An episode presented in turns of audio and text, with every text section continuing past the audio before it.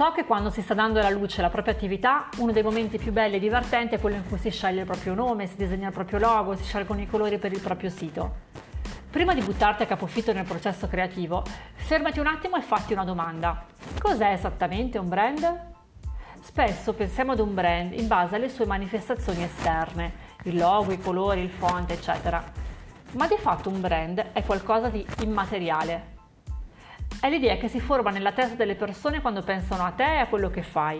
È la tua identità, è l'insieme dei valori tuoi e del tuo business.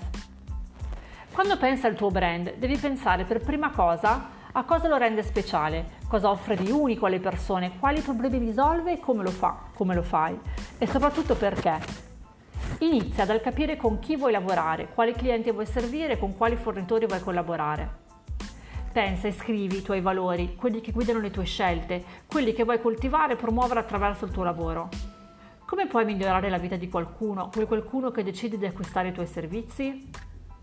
Quando avrai acquisito consapevolezza rispetto a quello che sei, che fai e del dono che vuoi fare al mondo, o perlomeno ai tuoi clienti, al tuo settore, allora avrai una mappa che ti guiderà alla scelta del nome della tua attività, alla scelta dei tuoi colori aziendali. Ogni pixel, ogni sillaba dovrà uscire dai tuoi canali con lo stesso tono di voce, la stessa intensità, in modo coerente e armonioso.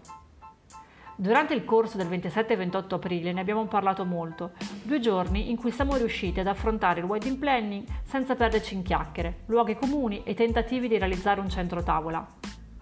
Proporre un corso in cui fermarsi all'estetica e allo stereotipo giocoso dell'organizzatore di matrimoni sarebbe stato incoerente con la mia mission e i miei valori aziendali, i valori di Webpreneur Academy e quelli di Valeria Ferrari Weddings, il brand con cui da tanto tempo organizzo i miei matrimoni, sono il mio punto di partenza per tutti i miei progetti.